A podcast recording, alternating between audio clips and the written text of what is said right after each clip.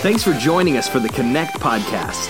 I'm Cole Phillips, the lead pastor of the Connection Church, and every week we're going to look into the Bible to find out how God's Word connects to our everyday lives. It's going to be life changing. The Connect podcast is produced every week for your growth and inspiration. You can find all the show notes at makingtheconnection.org. You can also find the podcast on your favorite podcasting service Follow me on Twitter at Cole Phillips and on Facebook and Instagram. You'll find all the links in the show notes. Now, let's get into the study.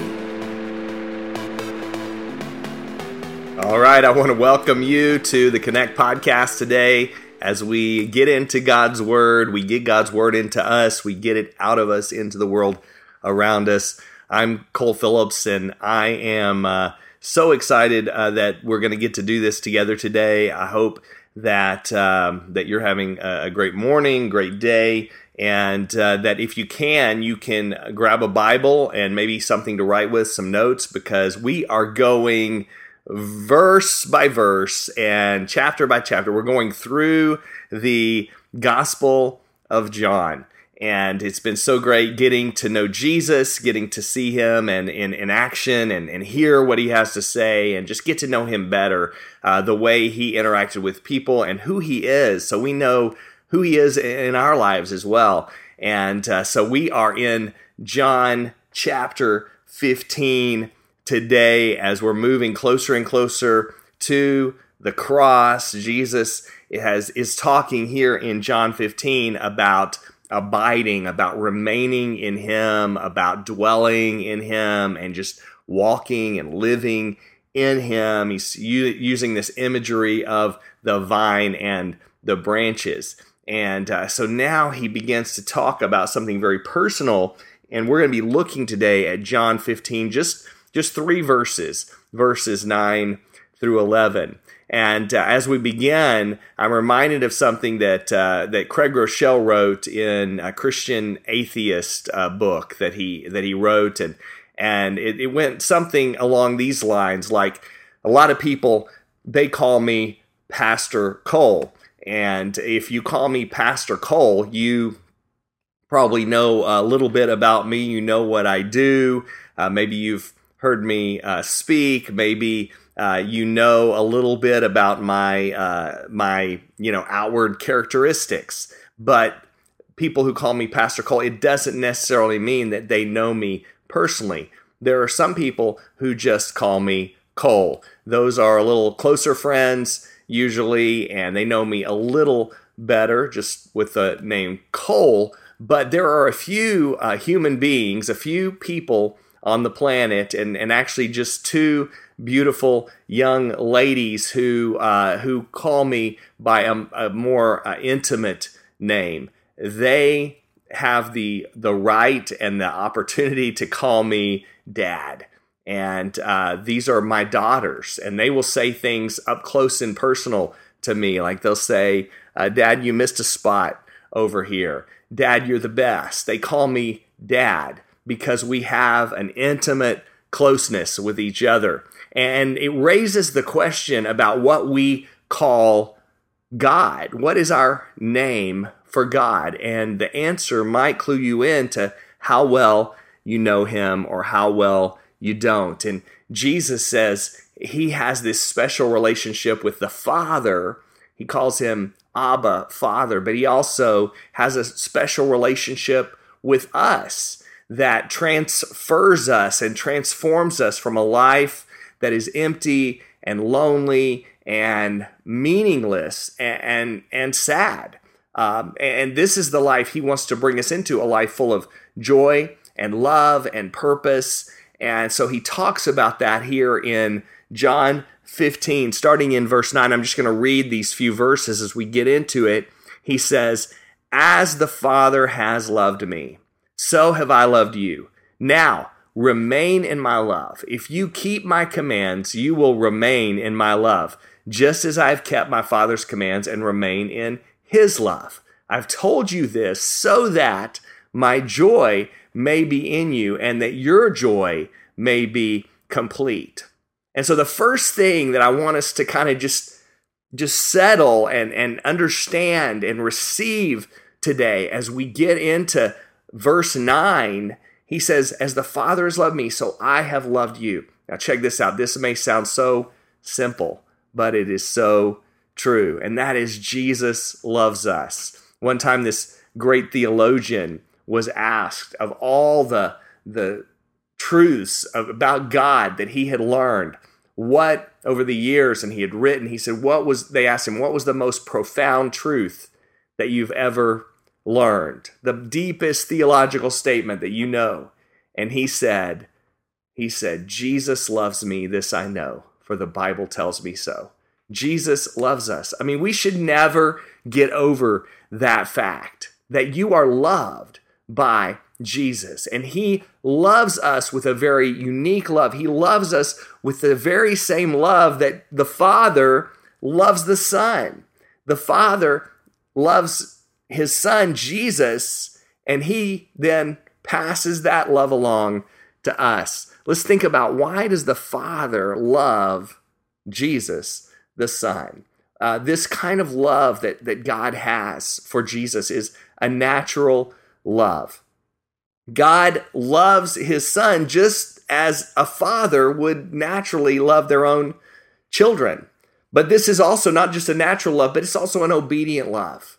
It's an obedient love because God is perfect. It means that he has this perfect love and he is bound to love his son perfectly. That is part of, of what it means uh, to, to have a perfect love. This is more than just an ordinary love because Jesus truly is perfect, sinless, no flaw, no imperfection in him. So God loves him with this very special love. I mean, can you imagine if you had a, a, a kid that was always completely, totally, 100% obedient, never disrespectful, never rebellious, never prideful or selfish, never caused any hurt or any pain or any doubt or confusion.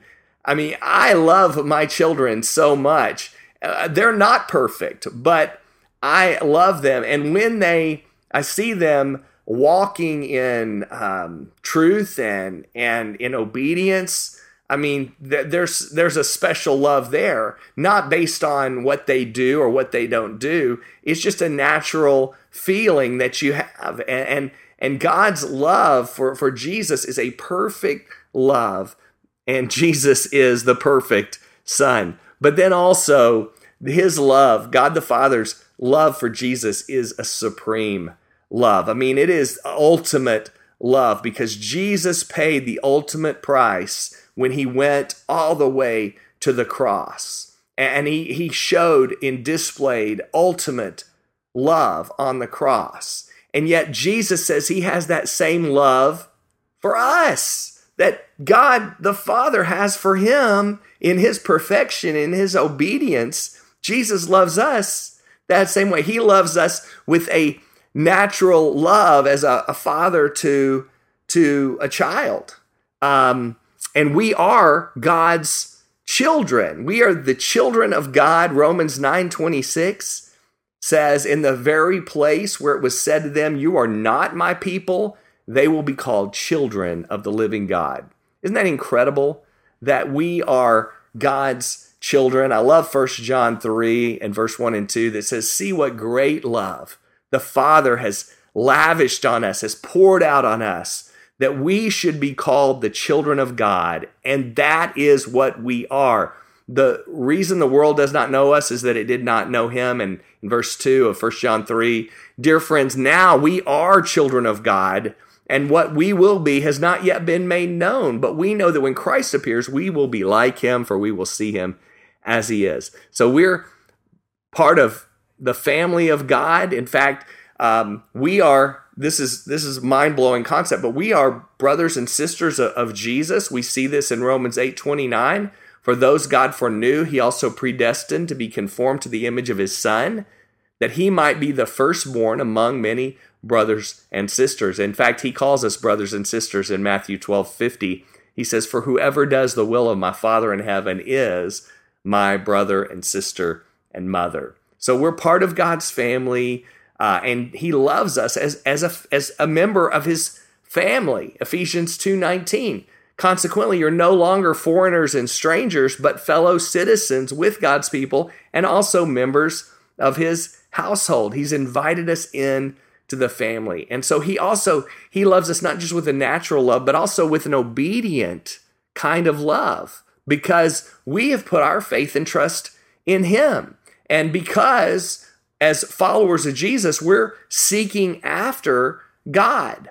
Um, in Hebrews 11 6, it says, Without faith, it's impossible to please God because anyone who comes to him must believe that he exists and that he rewards those who earnestly seek him. And so we know that there is this response from God to uh, our seeking after him. And John 15 10 says, If you keep my commands, this is Jesus right here. We just are looking at this today. If you keep my commands, you will remain in my love, just as I've kept my Father's commands and remain in his love. You, and then verse 14, you are my friends if you do what I command. So it's interesting. Um, in in a book by Paul Tripp, uh, he says this: If you are willingly submitting to God, you do it right away and without delay. We say um, we say slow obedience is no obedience, right? And so um, a, when a parent asks a child to, to do something, it's it's disobedience if they don't do it right away. You you don't just say I'll start obeying God tomorrow. And delaying obedience is one of the ways we try to stay in control. You know, sometimes uh, you'll ask your kids, do this, and they'll go, they'll go, oh, I'll do it. I'll get around to it. And then they just sit there and they don't move. well, when it comes to our purity in our hearts, this is how this works. Like you're flirting with a woman at work and it's become a bit uh, there's like a sexual tension there. And you know you shouldn't be doing it but then you sit down with her again and you say i'll stop tomorrow. I'll stop flirting tomorrow. Your heart is pounding as you're surfing that porn site and you're hoping that your wife doesn't wake up. And you know you don't have any business looking at this but you say to yourself i'm after this time i'm not going to do this anymore or you're a teenager and you're in the uh, local park at night with your uh, with your girlfriend and you start getting things start getting hot and heavy and you know what you're doing is wrong but you you couldn't resist one more time. And so you tell yourself oh, i'll break it off uh, after after this or you're living with someone you're living with a woman who is not your wife and you've committed yourself to Christ and you know you shouldn't be sleeping with her, but you tell yourself, you know, financially, there's financial reasons, there's commitments that we've made that's like we've got a this apartment and I'll deal with it eventually, but I can't deal with it right now. Or you know that you've gotten yourself um, hooked on some Netflix series or Hulu series and you know you shouldn't be watching it because you're thinking these impure thoughts, but you say, well, I'll just finish up this season and I'm not going to keep watching it when the new season comes out. I mean, all of these ways that we delay our response to God, where we, we convince ourselves and we rationalize where we actually need to do what God is telling us to do because we're just dressing up our disobedience by delaying our obedience. And so we need to obediently, diligently seek and obey God. But let me tell you, I'm talking about love here. Check it out. Christ loves us with a supreme love. He loves us because we, he says, if we follow him, that means we need to deny ourselves, take up our cross, and follow after him.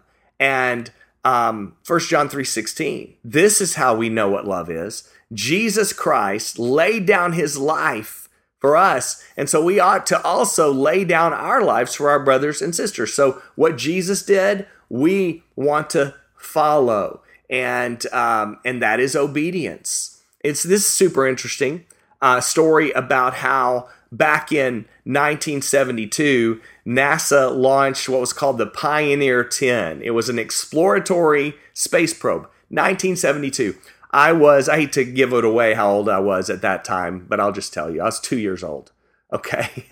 but according to Leon Jaroff in Time magazine, the satellite's primary mission was to reach Jupiter, take pictures of it and its moons, and beam the data back to Earth about the planet's magnetic fields, radiation belts, and the atmosphere. And scientists thought of this as a bold plan because up until then, no satellite had ever made it past Mars. And they were afraid that the asteroid belt would destroy the satellite before it could reach its target.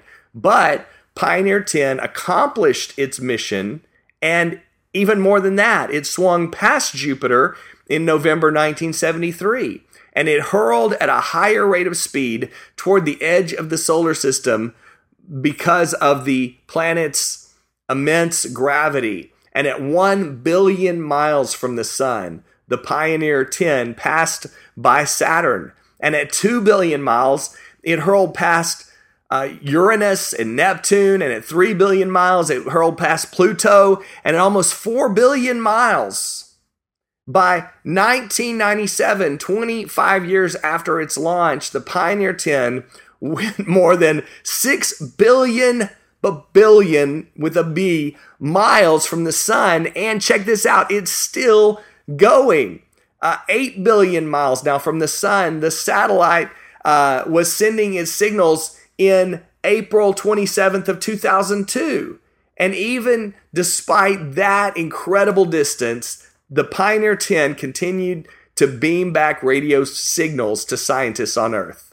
And the most remarkable thing about this is the fact that those signals are coming, check this out, this is gonna blow your mind, from an 8 watt transmitter, which radiates about as much power as a bedroom nightlight and takes more than nine hours to reach Earth.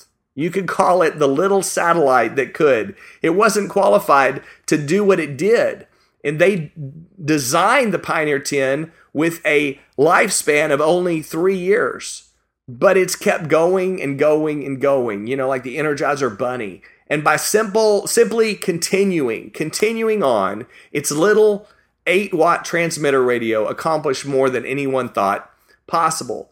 And that's what happens when we, in our weakness, offer ourselves to live for Jesus. God can take our lives with our little eight watt abilities and and use it for something great to keep going. You just keep going through persistence, but God can't work through us if we quit, if we stop.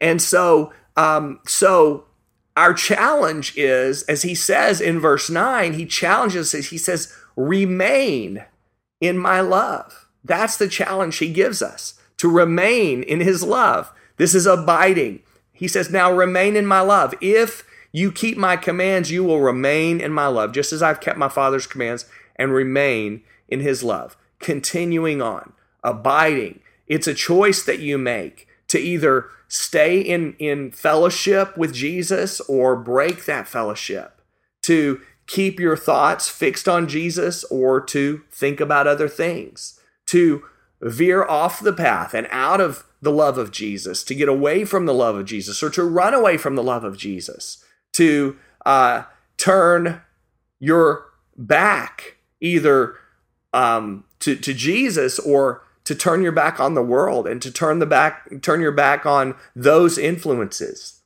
You could give yourself back over to your uh, to your lust, the lust of the flesh, the of life, and, and the pride of life, the, the lust of the eyes. Um, we we have a choice to make. And Jesus said, It's up to you whether you continue to walk in his love. Um, and so you do that by drawing near. You draw near to Jesus when you love Jesus and, and trying to live for him and live to bring him uh, honor and glory. And so that's what we continue to do. I mean, Jesus is always there. He doesn't he doesn't leave. Abiding in, in Him means not only is He making His home in us, but we have to choose to make our home in Him. And uh, that's how you experience the love of Jesus by walking in His love. Colossians 2 6 says, So then, just as you received Christ, Jesus, as Lord, continue to live your lives in Him. It's like I say in marriages, you know, what you did to win her heart, you've got to do to keep her heart. The same thing. What did you do to receive Jesus? Well, you put your faith and your trust in him. Okay? So, and you felt uh, you felt those those feelings of uh, connection and of of change in your heart and your life will continue to do that. Put your faith and your trust in Him, obey Him, and follow Him. And uh, you know, Jesus he showed us what that looks like of remaining in his love because he was perfectly obedient to God the Father and walked in that. And so we've got to do something. Um, we don't do something to be saved or to earn God's love, but because of his love, because of how much he loves us, we're going to continue to stay in his word and, and to do what he wants us to do. Uh, he says, uh, he says in John 15, uh, verse 4 and 5, which we looked at last week, remain in me as I also remain in you. No branch can bear fruit by itself, it must remain in the vine. Neither can you bear fruit unless you remain in me. And he says, I'm the vine, you're the branches. If you remain in me and I in you, you will bear much fruit. Apart from me, you can do nothing. Not just that you can do some things, which it's you cannot do anything of eternal value, of lasting value and the fruit that we bear is the fruit of love and joy and peace and all of those good fruit that the Spirit wants to produce in our life. But I want us to look at the fact in verse 11 that Jesus says He's the source of complete and full joy. In verse 11, He says, I've told you this so that my joy may be in you and your joy may be complete. Whose joy is this? It's the joy of Jesus. He says, My joy. And his joy was found in doing God's will and in looking ahead to the joy of, uh, of eternity and, and of his followers all experiencing this fullness of joy, the joy that he gives to you and I. I mean, this is this is what's crazy about it is Jesus was saying this and he knew he was about to go to the cross. I mean, the next day he was going to be beaten, he was going to be crucified, betrayed, all of these things, and yet he's talking about joy. He had joy. Uh, Hebrews 12:2 says, "Fixing our eyes on Jesus, the pioneer and perfecter of faith, for the joy set before him, he endured the cross, scorning its shame, and sat down at the right hand of the throne of God. You're telling me for joy? What was the joy? The joy was he was going to change the world, save the world. Um, he was going to defeat the enemy of the devil and have victory. That brings joy. It wasn't the it wasn't the the pain that he was going through that was bringing joy, but through the pain there was going to be great joy. He's also talking about the joy of that we have when Jesus rules in our hearts and our lives. Uh, when we study his word and his promises and his commandments, um, John 15, 11, he says, I, I've told you this so that my joy may be in you and your joy may be complete. What is this joy? This is the Greek word uh, chara, C H A R A, chara, uh, where it's it's kind of like um, charis as well, which is grace, joy. It's a it's a gift of God. It's an inner gladness, a deep seated pleasure in our life, this assurance, this godfidence that fills up our hearts, that brings light into our lives. And, and you know what? When we're when we got joy in our hearts, we're going. It's going to lead us to live uh, joyfully. Okay. And so, where does joy come from? What's the source of joy? The source of joy is God Himself. God is the one who, who gives joy. That's why there are so many people today who have no joy in their life because they don't know God. And um, you, you can't have joy apart from God. And the root of joy is not stuff, it's not getting stuff, it's not uh, winning some award. It is the joy that comes from the Spirit of God that is based on who He is, who God is. It's His joy.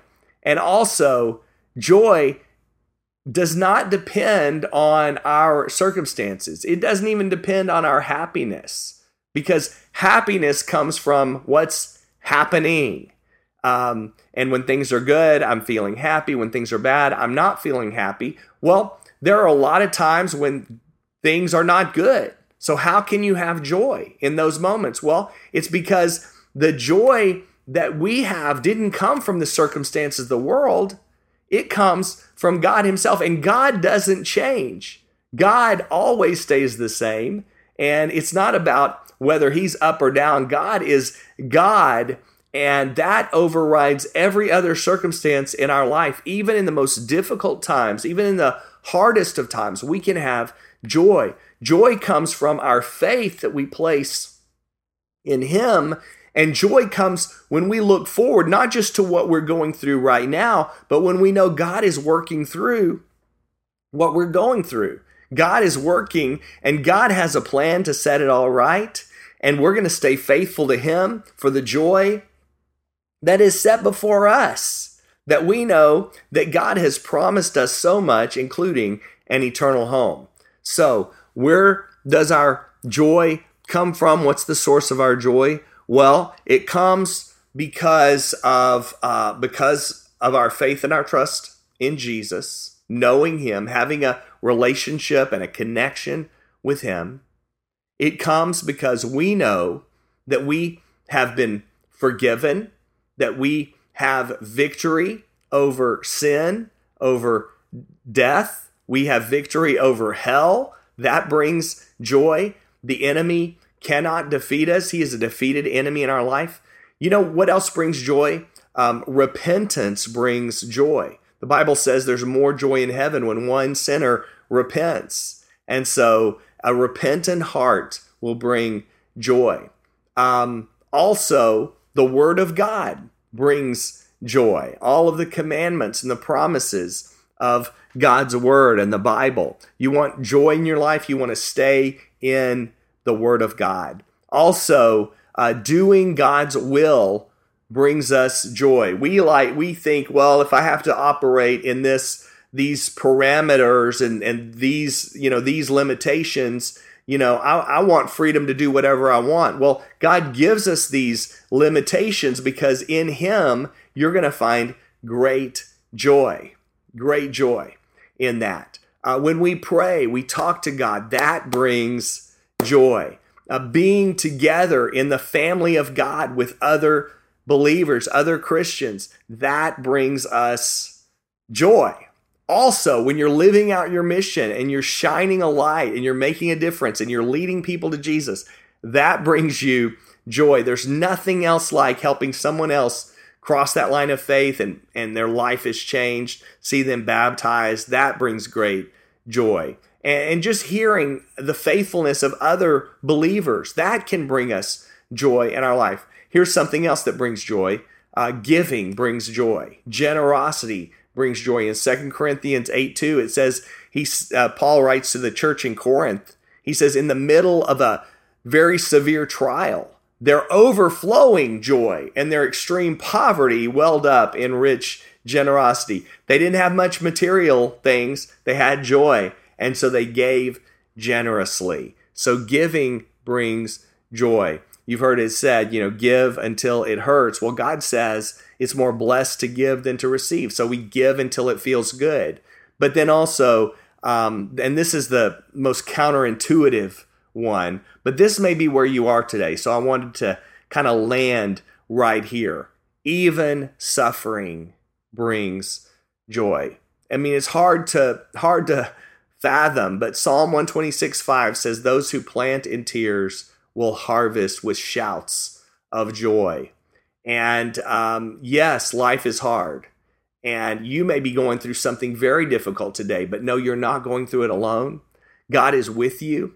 Not only that, but He's promised you He's going to bring you through it. He's going to use it for your good and for His glory. And so you can have joy even in the middle of whatever challenge, whatever problem you're facing today. And listen, if we can show people, if we can live that kind of life, not a fake kind of painted on smile, but a legit joy that wells up out of our life, and we can show people that that there is a joy that comes from knowing Jesus. I mean, there's nothing you can do to keep them away from Jesus. They will run to Jesus because we're living lives of joy in a world that uh, doesn't understand what joy is. We have the joy of Jesus in our life. And I hope that you're experiencing that today. I hope that you're living that today. And, you know, I, I, no matter what you're facing, just to, to, to remember the goodness of God. Remember, He's brought you this far. He loves you. He has a good plan for you, and He's never going to leave you. And so you have a reason for joy today. Let me uh, pray with you right now. Let's pray together. Heavenly Father, God, we thank you for the truth of your word today. Thank you that you tell us that in walking in you, God, that you give us a love that is lasting, that is full and complete, and um, that you've made us part of your family and that you have a purpose in, in all that you do. In, in as we remain in you, the purpose is that you want to give us fullness and complete joy that we can never find anywhere else but only in you, Jesus. And so I pray today for every person listening that you fill their lives and their hearts with your joy, your real joy that uh, is supernatural, that is unexplainable joy and uh, that is everlasting joy. We thank you for that today, and we pray all this in the powerful name of Jesus. We pray, Amen. Thank you so much for joining me today. I hope you have a blessed day, and I look forward to seeing you really soon. Be blessed.